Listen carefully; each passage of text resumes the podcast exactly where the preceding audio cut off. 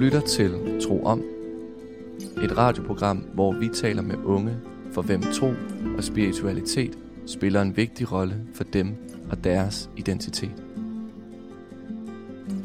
Mit navn det er Emil Nygaard Johansen, og med mig har jeg medvært Eline Seiderlin Jessen.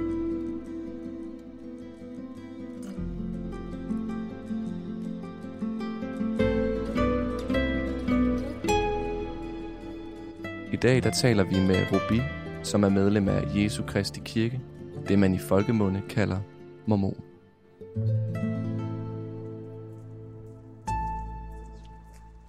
Så nu er vi på vej hen mod øh, templet i København, hedder det, hvor vi skal mødes med Rubi. Og det skal ikke være nogen hemmelighed, at jeg kender Rubi, fordi at hun er en af mine bedste venners store søster. Øhm, og vi glæder os helt meget til det, også fordi at Rubi, hun konverterede for, jeg tror det er sådan noget fire, fem år siden måske, så det er også lidt, det er også lidt øh, spændt på at høre, hvad det går ud på. Øh, men nu er vi ved at, vi kan i hvert fald se kirken nu, som Ja. tilhører de Jesu Kristi Kirke af sidste dages hellige. Yes. Og det er det, som vi i populærkulturen kalder øh, mormonerne. Men de foretrækker et andet navn. Det skal vi nok komme til at snakke om. Hej. Hej. Jeg, øh, jeg har optager allerede. Bare så du ved. Dejligt. Ja. Super. Alt, hvad du siger, pas på alt, hvad du siger. Hej. Hej. Hej og velkommen. Ruby. Nej, det hvordan- var forkert. Ja, for, ej, Emil han har simpelthen prøvet at få mig til at sige dit navn rigtigt. Kan du lige fortælle, hvad du Ja, hedder? det kan du tro. Jeg hedder Rubi. Ruby. Godt. Jeg, øh, du må altså ikke, det er ondt ment, hvis jeg siger det forkert. Overhovedet ikke. Nej, Jeg får den Rubi. hele tiden. Ruby. Godt. Velkommen til Tro om. Tak. Kan du lige introducere dig selv til lytterne? Det kan du tro. Jeg hedder Rubi, og jeg er 25 år gammel. Jeg er dansk-meksikaner. Og øhm, jeg har faktisk en, øh, kun en uddannelse inden for gymnasiet, hvad jeg vil sige. Ja. Og øh, jeg har faktisk bare arbejdet mig frem indtil videre. Øhm, skal muligvis starte på studie her til september. Hvad er det for en studie? Det er den internationale, internationale linje på RUK. Øh, og det er bare humanistisk bachelor, som den hedder. Okay. Ja. Hvordan Så- kan det være, at du vil starte nu? Jeg har en kæmpe lyst til at lære. Altså jeg kan mærke, at jeg er sådan virkelig sulten efter læring. Rigtig sulten efter at dykke ind i et emne, og altså føle, at jeg går op i noget, jeg er passioneret om noget, og jeg arbejder med noget, fordi så føler jeg, at jeg bidrager meget mere til verden, end det, jeg føler, jeg kan formå uden en uddannelse. Øhm, så det er underordnet for mig, om hvorvidt jeg er akademiker eller ej. Altså sådan, sådan noget betyder ikke rigtig noget for mig, men jeg skal bare lave noget, jeg er passioneret omkring, og som jeg kan gøre en forskel i verden for andre mennesker. Da vi startede vores øh, program i dag, der var vi udenfor. Og der fortalte jeg til Eline, at øh, du er konverteret til den her kirke. Øhm, og det synes jeg bare lyder spændende, for det er jo lidt noget andet i forhold til, at man normalt jo typisk bliver nærmest øh, født ind i sin tro. Så kan du ikke lige fortælle lidt om den historie? Øhm, jeg tror egentlig altid, jeg har været stærkt forbundet til Gud. Altså, jeg har ikke vidst det altid. Men nu hvor det er, at jeg er, hvor jeg er åndeligt, så er jeg ikke i tvivl om, at jeg har haft en stærk forbindelse til noget, der er større end mig selv. Jeg har været meget sådan den type pige, som vil gå min egen vej, selvom alle andre synes, det var dumt, eller synes, det var crazy. Og alligevel så nåede jeg til et punkt, hvor det var, at jeg var offer for utrolig meget øh, gruppepres og rigtig meget øh, dårlige indfølelser øh, fra omgangskredse og unge mennesker. Hvor- Hvornår snakker vi her? Vi snakker 14 år gammel. jeg kan huske, jeg havde bare brug for at tilhøre. Jeg havde brug for at føle, at jeg ikke var alene. Fordi at jeg var lige kommet fra Mexico. Jeg boede der i to år med min mor og min bror. Og så kom vi tilbage til Danmark. Og der var jeg otte år gammel, da vi kom tilbage. Men jeg oplevede det største kulturschok i mit liv. og det var også et stort skift fra Mexico til Bornholm. Jeg var boet i Mexico. Vi boede i noget i en stat, der hedder Colima. Er det en stor by? Nej, ikke specielt. Nej, okay. Nej. Øhm, men øhm, jeg kan huske, at jeg hurtigt følte, at jeg var forkert i Danmark. Og jeg ville bare så gerne føle, at jeg ikke længere stod alene. Øhm, altså, jeg så anderledes ud end alle andre i min klasse, og egentlig på skolen. Altså, det var sådan virkelig hvid skole. Og der var bare også rigtig meget racisme, og jeg blev kaldt altså, perker og nære, og altså at blive kaldt det, når man er så lille, altså, det, det sætter bare, det sætter sig på en resten af ens liv. Og jeg kan huske, at jeg vil bare øhm, blive accepteret, så på den måde, så gjorde jeg alle de ting, som de andre gjorde, da jeg så var der i 14 år. Altså startede med det sådan fra 12, 13, eksperimenterede 14. Og det nåede til et punkt, hvor det var, jeg var så villig til at gå, med, gå på kompromis med min, altså hvem jeg var som person, for at folk vil acceptere mig, for at folk vil tage imod mig. Øhm, og jeg blev meget ulykkelig af det, fordi at jeg kunne mærke, at jeg nåede så langt, at jeg var ved at miste fuldstændig mig selv. Øhm, og det var en følelse af ensomhed. Altså, der var ikke nogen, der forstod mig. Der, der var ikke, jeg var ikke okay. Jeg var ikke god nok. Jeg var, uanset hvad jeg gjorde, så ville jeg altid være forkert. Øhm, og det var frustrerende. Var, undskyld, jeg afbryder, men var det på grund af din hudfarve blandt andet? Ja, det var på grund af min hudfarve. Altså fordi, På grund af min udseende. Ja. Udseende. Fordi når jeg kigger på dig, så er det jo ikke fordi du, altså du har, altså jeg vil ikke tænke, at du kom fra et andet land. Du har brune øjne Mm. mm. og mørkt hår, men ellers så, Hvad med de der store øreringe? Hvad med hendes latina-look? er også en mega latina med stort L. Men øhm, det, fik, det fik jeg faktisk at vide på et tidspunkt, jeg lignede. Det var sådan, var du, så må du have været meget mørk på det tidspunkt, sagde en af mine venner. Fordi jeg vil ikke kunne se det så meget nu -agtigt. Og det er også rigtigt. Men det var fordi, der har jeg boet to år i Mexico. Der var jeg exposed for sol big time. Så jeg kan blive mega mørk. Men jeg kan også være mega hvid. jeg ved ikke, om en fordel det er det måske i den her verden, vi lever i. Men i hvert fald. Vi ved, du skal til demonstration i morgen. Lige præcis. det skal jeg også. Ja. Jeg har lavet en banner derhjemme. Ej, Nice. ja. det skal jeg også.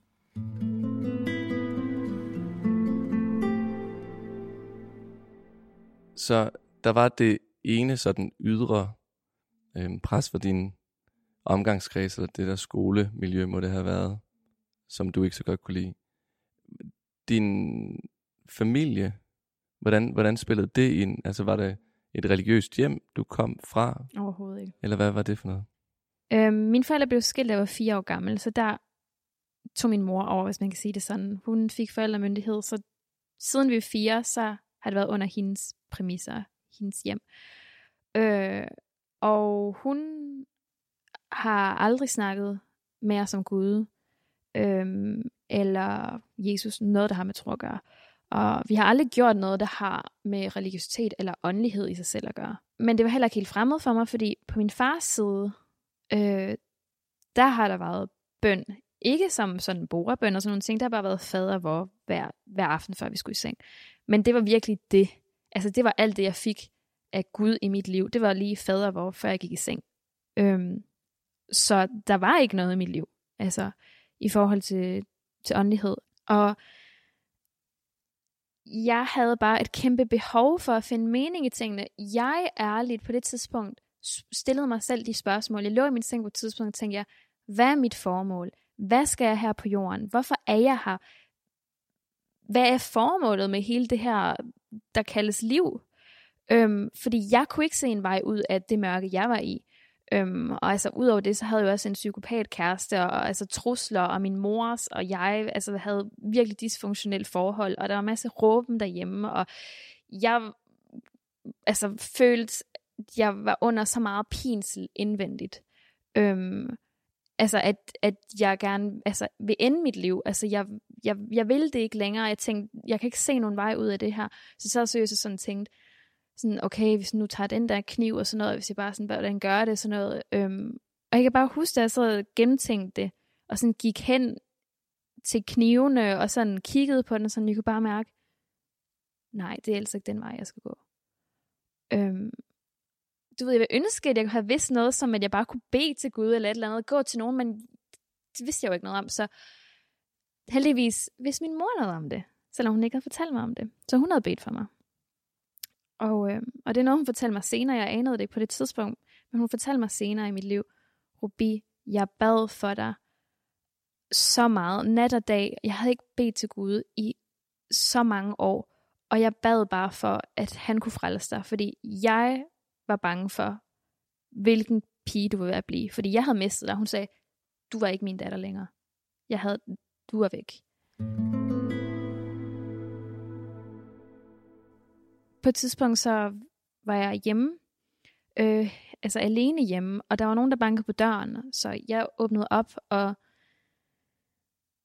det var så der, hvor hele mit liv forandrede sig, fordi der stod to unge mænd med jakkesæt på, og så nogle navneskilte på, og jeg havde aldrig set noget lignende. Jeg kan huske, at jeg var så overvældet, at den ånd, jeg følte, da jeg så dem, altså det var en energi, som var ligesom vinden, det bare sådan kom til mig sådan, wow, og jeg havde bare lyst til at føle det der igen. Det var nærmest sådan et rush, men på den smukkeste måde.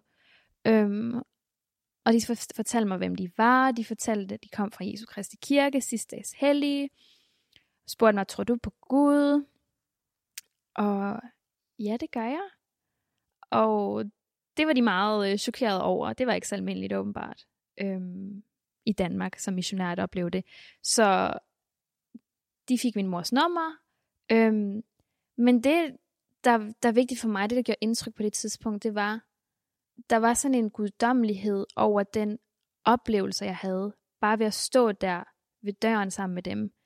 Øhm, jeg havde aldrig oplevet noget lignende, hvor det var, jeg følte så meget kærlighed, så meget fred på samme tid, at jeg følte, altså, for mig er det helt vildt, at sådan et møde med to mennesker, du aldrig har set før, du kan føle så mange ting, som er så fantastiske, og jeg havde aldrig følt noget lignende, så det var bare sådan for mig, jeg skal bare have mere af det her. Det er helt vildt. Øhm, og så kom de så til vores hjem, og vi blev undervist, som det kaldes, altså som missionærs underviser man folk i kirkens principper, med det formål af, at man kan døbe, og folk kan komme til Kristus. Jeg kunne mærke de første gange, vi var sammen med missionærerne, at jeg bare følte lige præcis det, jeg havde brug for i mit liv. Altså, det var... Og det var noget, en eller anden form for menings, meningsfuldhed, eller hvad? Ja, det var... Jeg tror for det første, så var det forståelse for, endelig ved jeg, hvem jeg er. Øhm, fordi altså, de underviste jo i, i helt basale ting som, hvem er vi, og hvorfor er du her? Hvad er dit formål, og hvad er formålet med, når vi har det hårdt? Altså de her spørgsmål, som jeg har så stærkt behov for at få svar på, alt det i tale satte de. Alle mine spørgsmål blev besvaret.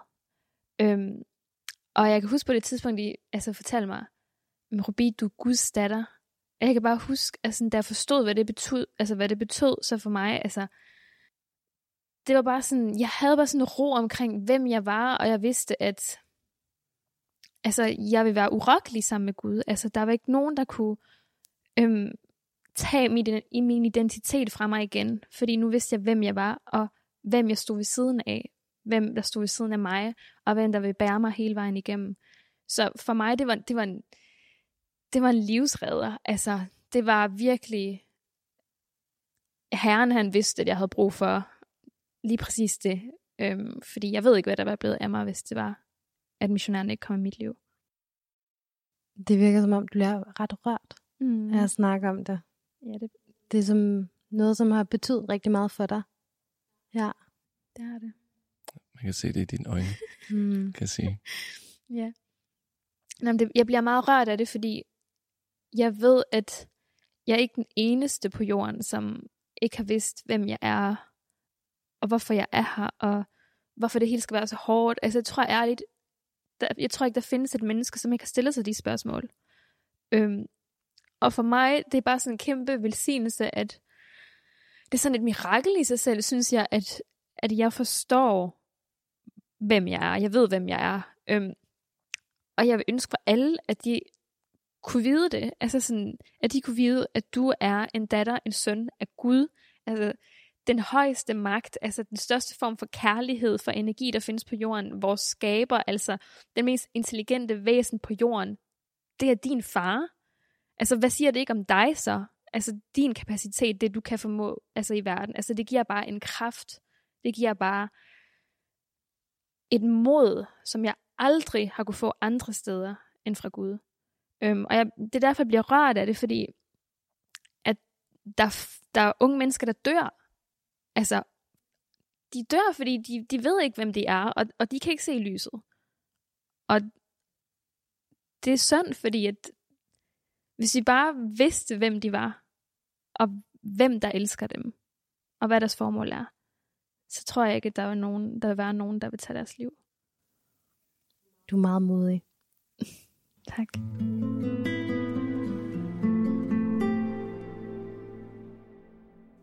Rubi? Sagde jeg det rigtigt? Ja, du du har valgt en sang. Ja, Kan du ikke nævne navnet på den sang? det kan du tro.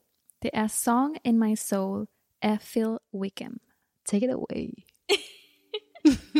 There's a song in my soul, and I feel it stirring in me.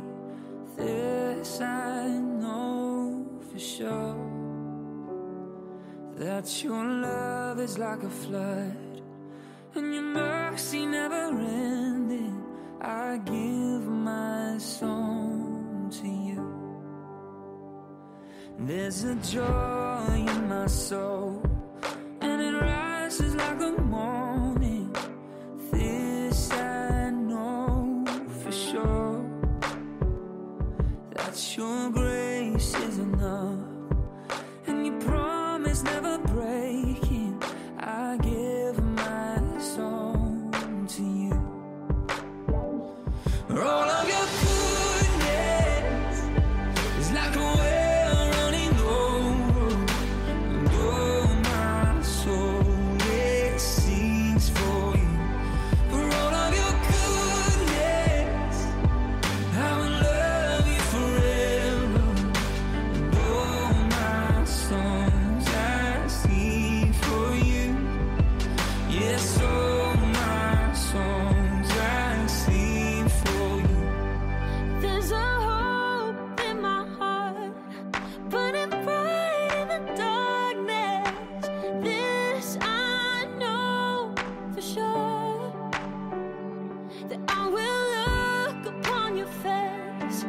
ever twice.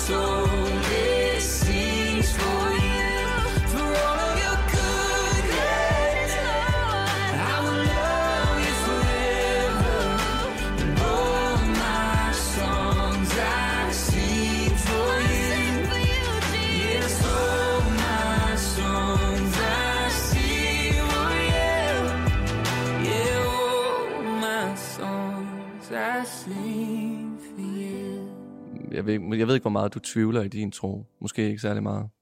Øh, men, Tro men det kan godt være, tvivler. du... Okay. det er godt at høre. ja. du er ikke alene. I'm not perfect. øh, men om, om det netop måske er troen, der Mm. og tvivlen, Mm. altså at det virkelig er tvivlen, der kommer i sit S, på en Mhm. lidt dårlig måde måske, Mhm. i aleneheden. Jeg kan rigtig godt lide det, du i tale sætter, fordi for mig føler jeg netop den her tid, den giver dig tid til at gå i møde dit, den tvivl, det har, du har omkring kirken, omkring din åndelighed, omkring hvor du står med Gud. Jeg føler, at den her tid er sådan virkelig udfordrende på det punkt, at nu er det lige pludselig ikke helt så let, fordi du føler, at du er alene om det her. Det er ikke helt så let, fordi at du, kan ikke, du er ikke sammen med alle de her unge mennesker på din egen alder, som har de samme struggles, som du har, og I er sammen om at bekæmpe det samme, I er sammen om at omkom, altså overkomme det samme. Og lige pludselig er du helt alene på dit værelse og bare har lyst til at gøre alverdens ting, som egentlig er imod Guds ord. Og det er sindssygt udfordrende. Så jeg føler 100%, at mine tvivlsspørgsmål poppede helt frem. Altså virkelig langt op over overfladen, hvor de var bare sådan ret langt nede, fordi jeg tror egentlig, at vi, ikke kun mig, men vi mennesker, vi har en tendens til at lidt at undgå det, der er lidt for svært at håndtere. Og nu i coronatiden, så tror jeg, vi bliver lidt tvunget ud i situationer, hvor vi skal håndtere de ting, der er svære. Og det er for mig lige nu min tro. Det er, wow, jeg har det faktisk ret svært ved det her princip. Og jeg har egentlig godt vidst det, men jeg har sådan lidt løbet væk fra det. Må vi lige spørge om, hvad det princip er, inden vi... Øh... Ja, det må I gerne. Altså, jeg er sådan en person, jeg er meget åben, så jeg føler ikke rigtig skam, heldigvis for det. Øhm, jeg har rigtig svært ved kyskhedsloven. Kyskhedsl kyskhedsloven. Ah. Ja. Altså, jeg er helt med på det der, altså, jeg har et vidnesbyrd om kyskhedsloven. Altså, altså, jeg føler, at det er et sandt princip. Jeg tror på, at Gud, han har givet mig det princip, fordi han elsker mig. Ikke for at irritere mig, ikke for at gøre mit liv umuligt, men fordi han elsker mig, han vil beskytte mig, og han vil det bedste for mig. På trods af alle de ting, er det skidesvært. For dem, som ikke ved, hvad kyskhed er. Det er at holde sig seksuelt ren før ægteskab. Det vil sige, du må ikke dyrke sex før ægteskab. Må man så spørge, hvad med Masturbation? ja og øh, mere sådan øh, overfladiske øh, former Altså for handjobs, seksualitet? blowjobs, Ja, ja, alt det der. Ingenting, honey. Nothing. There is nothing. Jeg vil med dig, Ruby. Ruby. Ej. Nej, du sagde det rigtigt. Hvad er Ruby. det? Sag, okay. Ja. Nå, nå, Jeg synes, okay. nu må vi se, at vi kan tage den igen. Og... Men og hvad kan man så gøre ved det? Altså, kan man... Må man, Altså, det er jo, det er jo jamen, må man kysse? Må man kysse? Gudskelov, tak Gud, må man gerne kysse. Okay. Man må Det- kysse, man må holde i hånden. Altså, jeg har været så fræk nogle gange at sætte mig på en fyrs lår. sådan på en skød. Altså, du ved, men det er også bare mig. Men øh, det ved jeg ikke, om alle vil gå med til. Det der med kyskhedsloven er meget personligt også, fordi der er nogle ting, hvor det bare sådan, det er sort og hvidt. Det er virkelig ja og nej. Det er ikke noget måske, maybe in between, men så er der nogle steder, hvor det er gråzoner, og hvor du bare sådan, oh crap, hvad gør jeg her? Er jeg okay, Gud? Eller sådan, er jeg mega sådan respektløs over for dig lige nu, og for dit ordagtigt. Sådan, det er der, hvor det er, at du skal finde ud af det med Gud helt personligt. Og, og altså, Emil han kan ikke svare det for dig, Eline kan ikke svare det for dig. Du skal finde ud af det med Gud og de personlige forhold. Så der er mega mange gråzoner, men der er nogle ting, hvor der bare er ingenting, du må. No! Tro mig, jeg kan ikke huske, hvordan jeg reagerede på det første gang, jeg fik det at vide. Altså, jeg havde allerede dykket sex før. Det er bare sådan... Jeg siger det rigtig tit til medlemmer af kirken, bare sådan, honey, hvis du har været i min situation, og du faktisk har oplevet det der sådan, all the tastes on the palate, og du lige pludselig ikke må, trust me, it's hard. Og man føler nærmest, at det er umuligt. Altså, jeg føler det stadigvæk til dagen i dag, og der er gået 10 år efter mit medlemskab, ikke? Så bare fordi, at du har et kæmpe vidnesbyrd om Kristus, om Gud, og jeg ved bare, at I lever, og jeg tror jeg på jer, og jeg har tænkt mig at være obedient og følge jeres ord, og bla bla, selvom at du, kan, så du kender logikken bag det. Men din krop siger der bare noget helt andet. nu er der ikke nogen herinde fra ja, Jesu Kristi Kirke.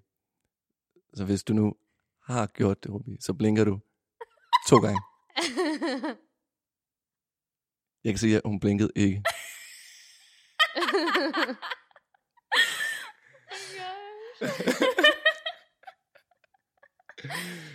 Men har du så, må jeg spørge, om du har en kæreste? Du må spørge lige Okay. præcis ind til, har hvad du du en gerne vil. Ruby? Jeg har ikke nogen kæreste, Eline. Nej. Så det gør mit liv lettere. Okay, jeg har det virkelig sådan, mit liv er så trist. Altså sådan, jeg har det virkelig sådan, til kyskhedsloven, det er virkelig sad, at jeg sådan, gudskelov, jeg ikke har nogen kæreste, fordi hold da op, jeg vil struggle every freaking day of my existence. Hvornår havde du sidst en kæreste? Da jeg var...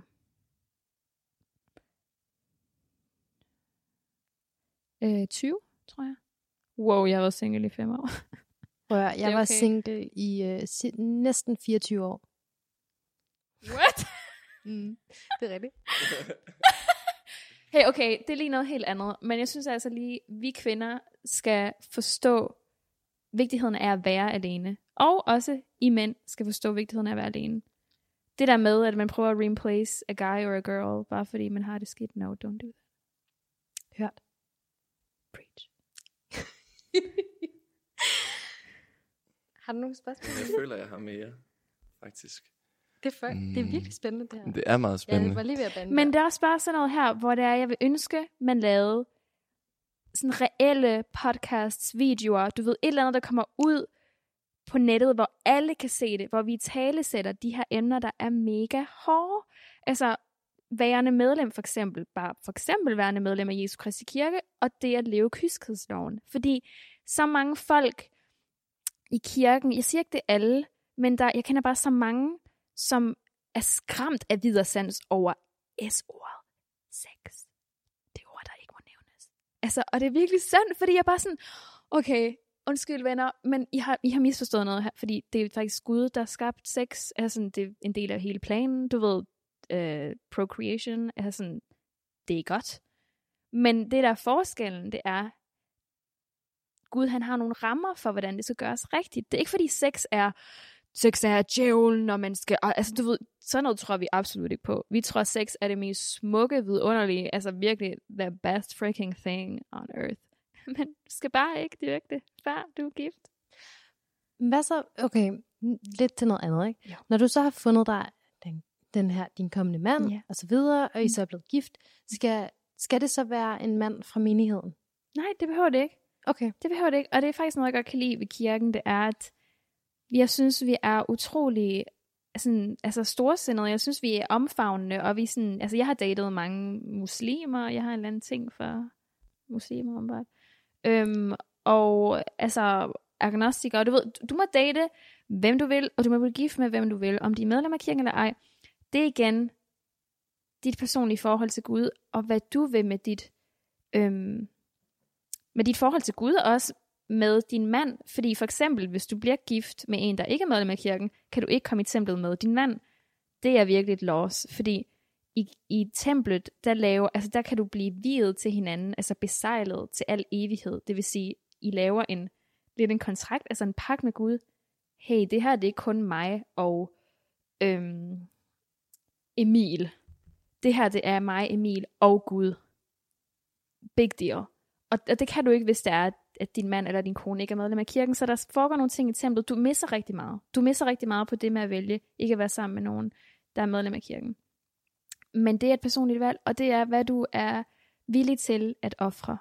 Og jeg har det personligt sådan. Jeg er ikke villig til at ofre det. Jeg er ikke villig. Jeg vil giftes med min mand. Altså, jeg vil have, et, at vi deler alt, der har med Gud at gøre sammen. At vi beder bordbøn, at vi altså knæler ned hver aften med vores børn og beder bøn. Altså, hvis jeg kan ikke se en verden, altså i mit liv, hvor det er, at jeg ikke vil dele alt det med min mand.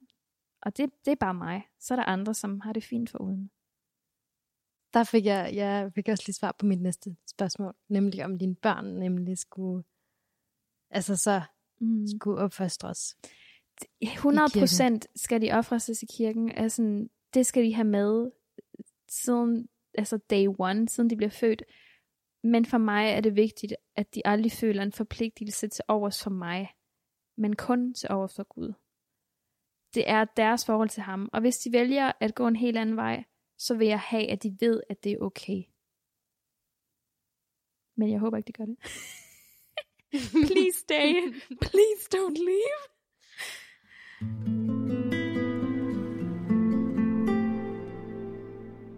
Jeg synes ofte, at religion bliver sat i forbindelse med noget meget stift, og noget meget sådan Nemlig. påtaget, eller Oh, kedeligt. og det er også noget, jeg rigtig gerne vil snakke om. Det er Ja. sådan, hvordan folk, hvordan folk, altså hvordan jeg bliver mødt af folk, når jeg fortæller dem, hvad jeg tror på. Ja.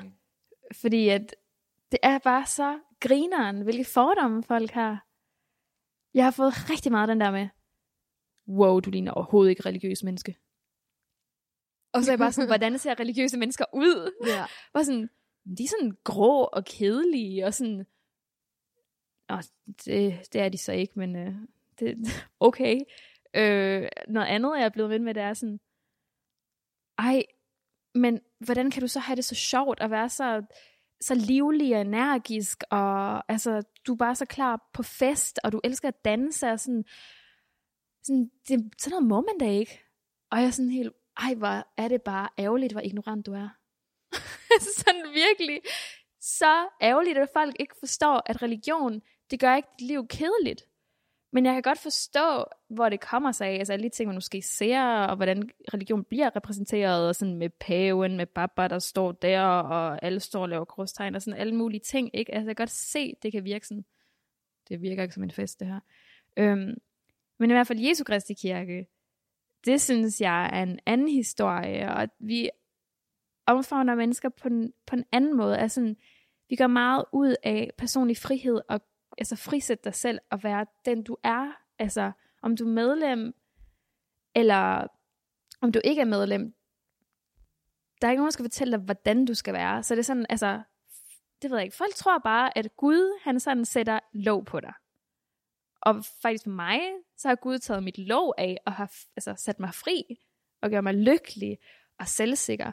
Øhm, så ja, jeg synes, det er bare lidt sjovt. Især sådan nogle kommentarer med, Rubi, du kan da ikke danse sådan der, når du er medlem af kirken.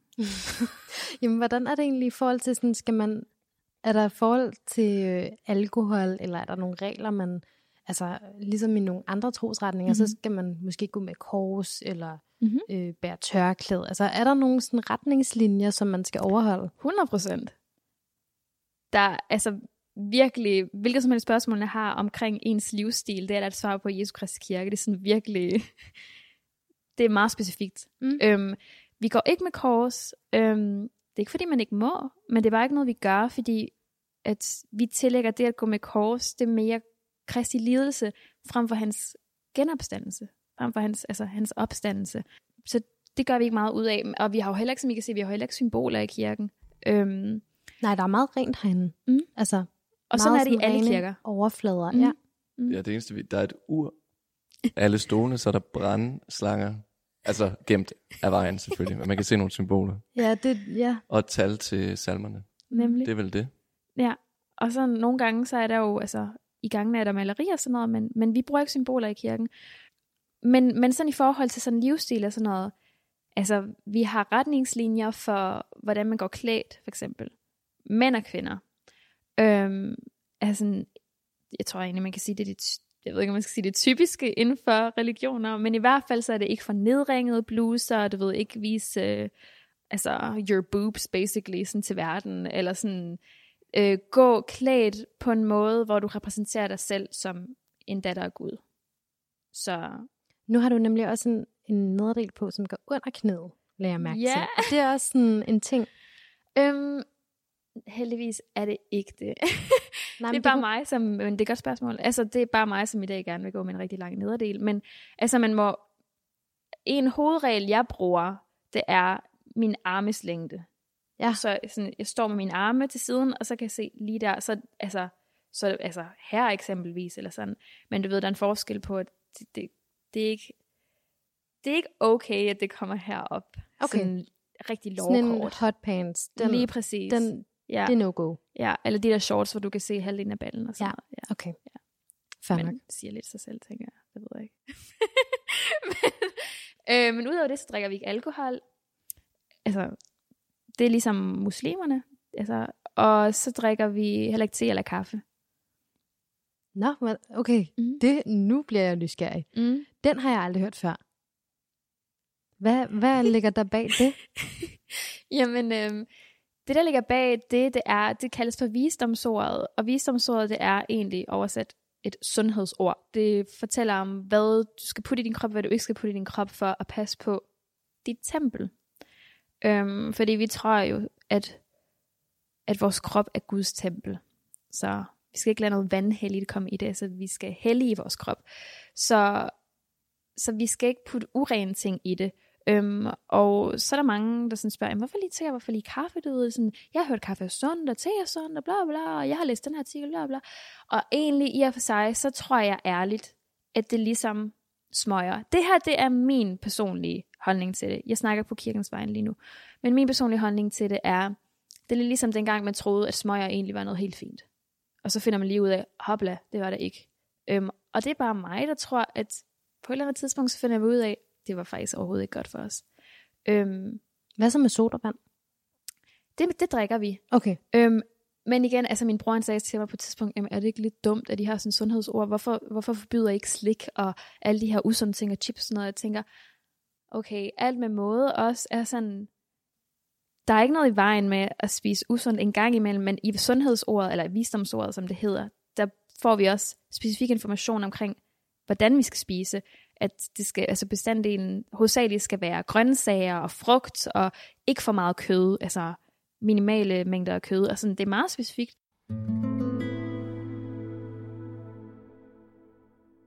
Apropos fordomme og så videre. Mm. Jeg ved, at du øh, har været ude og missionere.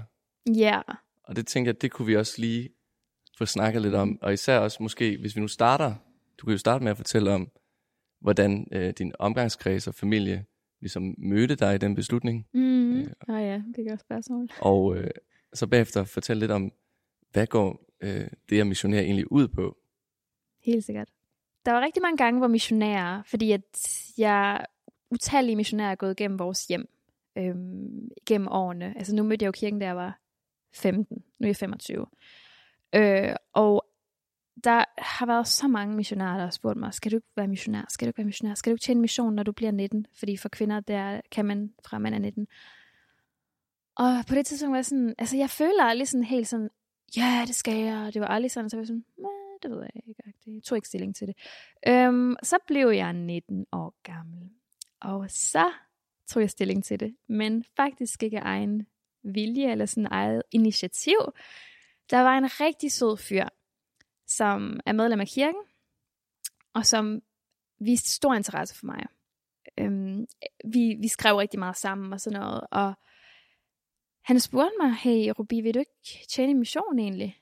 Øhm, han kendte min historie, og sådan, han fortalte mig sådan, han var helt sådan forgabt i min ånd og min kærlighed for Gud, så man er sådan, du skal selvfølgelig missionere. Ja, sådan, det er da klart, og Gjorde han det selv? Mm-hmm. Han tjente også en mission. Øhm, og det er sådan meget typisk for mænd i Jesu Kristi Kirke, de tjener missioner. Det er faktisk en pligt, det er et ansvar, de har. For os kvinder er det mere sådan valgfrit. Så på et tidspunkt, øhm, så bestemmer jeg mig for at bede om det, og sådan bede omkring det, spørge Gud, hey, hvad synes du, skal jeg tjene mission? Fordi at, øh, nu spørger Niklas mig, så jeg tænker, så giver ham et svar. Så, ej, det var måske ikke helt sådan, det gik, men altså sådan, jeg spurgte ham, og jeg mærkede ikke det vilde eller noget som helst. Øhm, og så under bønden, så, så mærkede jeg bare sådan, jeg mærkede bare fred. Du ved, det var ikke det store. Okay, fint nok. Jeg følte ikke rigtig, jeg fik svar. Nå, men så, så kan jeg huske, da Niklas og jeg blev kærester, så kom jeg med ham til hans missionskomme sammen. Hvilket vil sige, altså han havde tjent mission, det var i Grækenland, og vi tog til Athen sammen. Og da vi sad i kirken, og vi var til nadvermøde, det som man kender som gudstjeneste, I Athen? Øh, og jeg sad lige, altså, vi sad lige ved siden af hinanden, og jeg kan huske, der var en pige, der gik op og bare sit vidnesbyrd. For os, når vi siger bære vores vidnesbyrd, det er egentlig bare, at vi, vi går op, og vi fortæller om vores tro og personlige erfaringer med Gud, og sådan fortæller egentlig bare, hvordan vi har det med Gud og Kristus.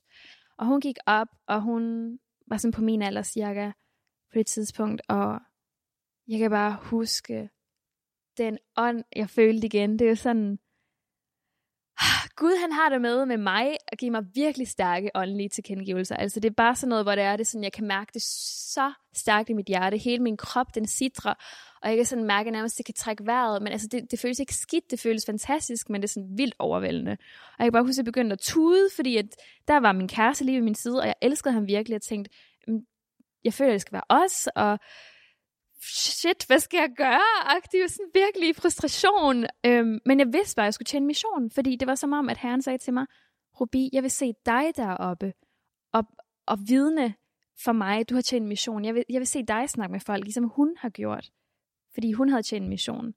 Og så var jeg bare sådan, det skal jeg. Fortal det til ham. Ja, i hvert fald kort fortalt, han er gift i dag. Så det er sådan, Det, det, det kunne han ikke lide, eller hvad? Øh, han vil gerne have, at jeg bliver hjemme. Okay. Men jeg er sådan en type, der er ikke nogen, der skal sætte lov på mig. Hvis jeg vil noget, så gør det. Så, så øhm, han fandt en anden. Godt for ham. Godt for ham. det var mit første heartbreak. Anyways, øhm, nå, men så fortæller jeg det til min mor, og stille og roligt begynder at fortælle min familie det. I hvert fald, da jeg fortalte min mor det. Hun var sådan, ej, det skal du ikke vel. Jeg sådan, jo, mor, jeg er, sådan, jeg er mega passioneret omkring det her, og det er det, jeg skal, og jeg føler, at Gud vil have det, og jeg elsker Kristus, du ved, som bare prøver at fortælle hende det. og øhm, hun var bare sådan, det er noget pjat, det der. Jeg var sådan, okay. Øhm, og fortalte min far det. Ej, Rubi, fantastisk. Fortalte min papmor det. Ej, Rubi, det lyder vidunderligt. Vi støtter dig 100%. Vi vil hjælpe dig økonomisk. Du siger bare til. Du ved, vi er her for dig. Så for mig var det den største skuffelse, det var for min mor. Det er sådan, det er sådan en trist mønster i mit liv, hvor sådan, jeg elsker kvinden sygt højt. Virkelig. Og altså, vi har det godt sammen.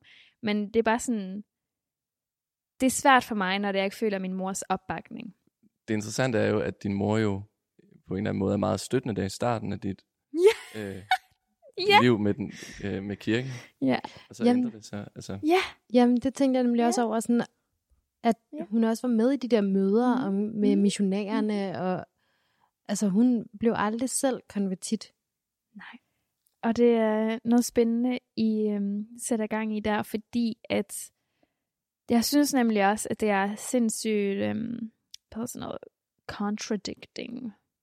modsigende. Mange tak. Det er selvmodsigende, modsigende. Åh, oh, ej, nu retter du min dårlige oversættelse. Emil, du vores, Det er øh, selvmodsigende, ordbog. Emil. Mm. Og, og det er rigtigt, hun i starten selv, altså, hun kunne mærke det, jeg kunne mærke. Og jeg er heller ikke i tvivl om, at min bror Kim kunne mærke, hvad jeg kunne mærke. Men jeg var bare den eneste, der havde mod til at handle på det. Øhm, og, og det kan jeg også godt forstå, folk, de er sådan, ved du hvad, det, det er sgu ikke lige mig, det er ikke lige den vej, jeg skal gå, fordi det kræver meget. Øhm, jeg har ikke tænkt mig at lyve omkring, eller sådan, øhm, pakke det ind. Det at være medlem, det er hårdt. Ikke fordi, at det er urealistiske øhm, forventninger, Gud har til os, men i den verden, vi lever i, er det mega hamrende svært.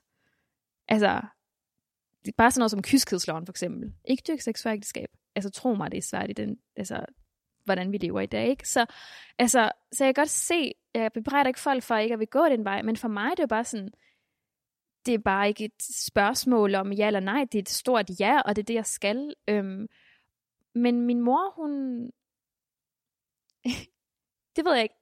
Selvom at hun er så glad for, at jeg er medlem af kirken, så andre gange synes hun bare at jeg er lidt for heldig. Altså, det kan bare ikke være godt nok. Men sådan er det jo bare for nogle folk.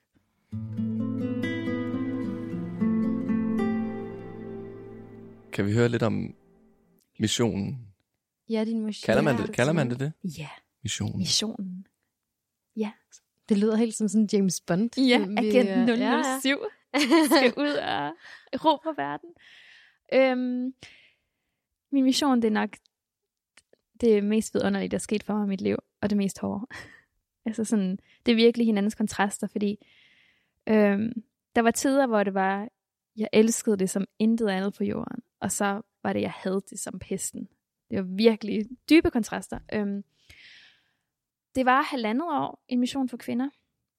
Øhm, og altså, man skal være medlem for at tage på mission. Essensen af en mission, det er, du faktisk er en mini-apostel.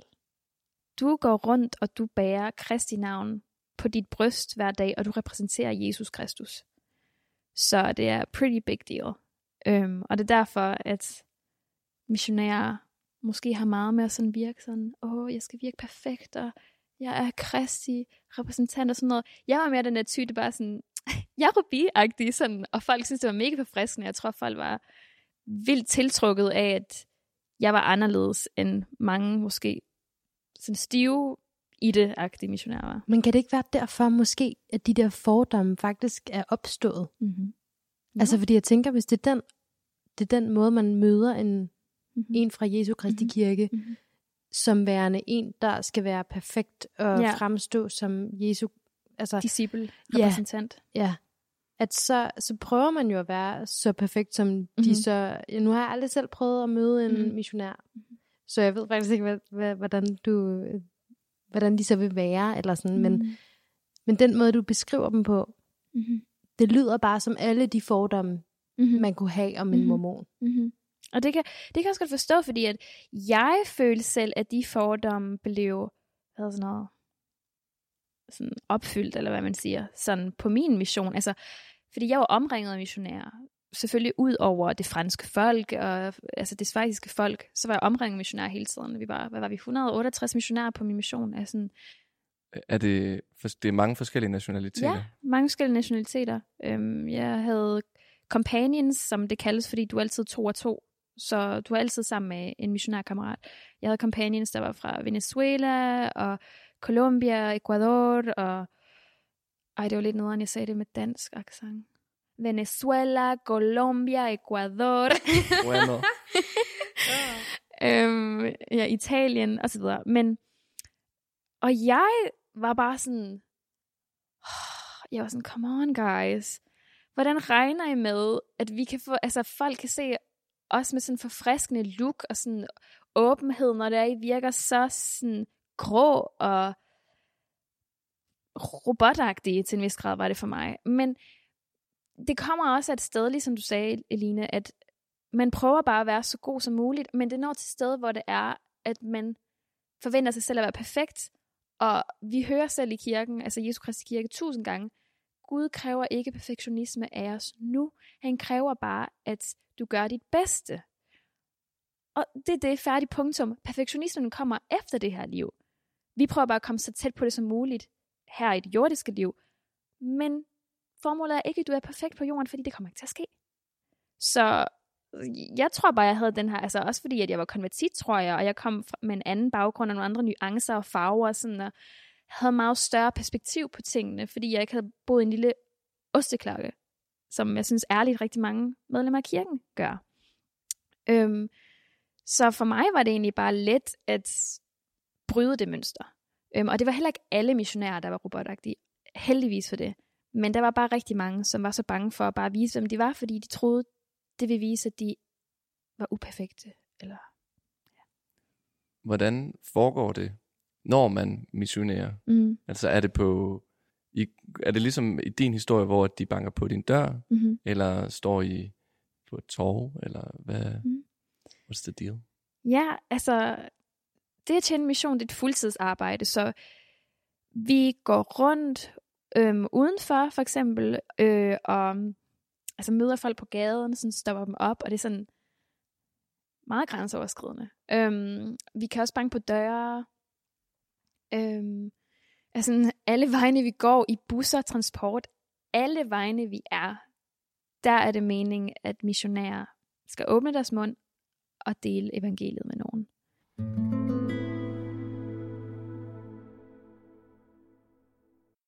Nå, Rubi. Mm. Vi har siddet snart og snakket i en time. Ja. Og øh, derfor så øh, har vi givet dig det sidste ord. Tak. Jamen, jeg, jeg sad faktisk her og tænkte igennem, efter alle de her ting, vi har snakket om i dag, så er det vigtigt for mig at fortælle om mit personlige forhold til Gud. Øhm, jeg er så utrolig ked af den misforståelse, den, den lidt forvrængede opfattelse, der er af Gud i verden. Jeg siger det ikke fordi, at det er alle, der har det her forvrængede syn af ham, men der er bare rigtig mange, der har det. Øhm, og det er en Gud, som er ondskabsfuld og straffer dig og piner dig, og du kommer i helvede, hvis du gør det her, det her, du kommer i helvedes flammer, og du ved, det er den her Gud, som er så skræmmende. Øhm, og jeg kan godt forstå, at folk er skræmt over det, fordi med al respekt for alle religioner, den katolske kirke har gjort et godt arbejde inden for det, med at skræmme folk til frelse. Det vi gør i kirken, og det som Gud gør, det er, at han skræmmer dig ikke til frelse. Du gør det af kærlighed til ham. Og fordi du ved, at han elskede dig først, altså, så har du lyst til at elske ham igen og, og udvise det ved obedience, som jeg ikke ved, hvad er på dansk. Øhm, men egentlig bare, altså, jeg vil ønske, at folk kunne, kunne sige ordet Gud, uden at det var sådan, øh, sådan, åh oh, nej, øh, sådan, åh oh, nej, hun sagde G-ordet, rigtig sådan, du ved. Folk, det er lidt sjovt, folk lige sådan bruger the universe nu, hvor jeg er sådan, honey, it's God. Sådan, 100 p the universe, fordi Gud er universet. Men det er bare sådan, det hele er et. Lyset, Gud, kærlighed, tolerance, respekt, alt er det samme, og det er Gud, alt det, der er godt, er Gud. Så jeg har det sådan personligt. Hvis der findes noget godt, så er det Gud. Og hvis folk ikke tør at kalde det Gud, det synes jeg bare er synd, fordi så har der været en så har der været en misopfattelse, der er noget, de ikke helt forstår. Men altså, mit forhold til Gud, det er sådan ret nice, hvis jeg selv må sige det. Altså, jeg er sygt glad for altså min far i himlen, og jeg ved, at han elsker mig sindssygt højt. Og på et tidspunkt så mærkede jeg, der var en, der sagde til mig, wow, jeg kan mærke, hvor meget du elsker Gud. Fordi jeg har altid fået at vide, hvor meget Gud elsker mig, men der var en, der gav mig en velsignelse på et tidspunkt, som man gør i, i kirken. Han lagde sine hænder op på mit hoved, og han sagde nogle ting, som var direkte fra Gud til mig. Og han sagde bagefter til mig, jeg har aldrig oplevet noget lignende. Jeg kunne mærke, hvor meget du elsker Gud. Ikke kun, hvor meget han elsker dig, men hvor meget du elsker Gud. Og jeg kan huske, jeg blev mega rørt af det, fordi jeg var sådan, jeg elsker ham virkelig. Altså, der er ikke et menneske, jeg elsker højere end ham. Altså, kan jeg blankt indrømme. Øhm, og for mig er Gud bare kærlighed. Hvis jeg alt det her racisme og alt det her had og krig og alle de her ting, som er onde og negative og destruktive, det har ikke noget med Gud at gøre. Og det vil jeg ønske, at hele verden forstod, fordi folk er bare sådan, Jamen Gud, det er jo, religion er jo grund til alt det had og al den krig. Nej, det er mennesker, der bruger det til deres fordel og bare vil have magt. Det har ikke noget med Gud at gøre. Det er bare ønsket, at alle folk vil vide. Altså, mit forhold til Gud er nice. Jeg håber, I alle kan lære ham at kende. jeg anbefaler det. Bed lidt til ham. Spørg lidt ind til ham. Du har lyttet til Tro om. Programmet er tilrettelagt, produceret og klippet af os, Eline og Emil. Musikken er lavet af Kasper Bjørnsson. Tak fordi I lyttede med. På genhør.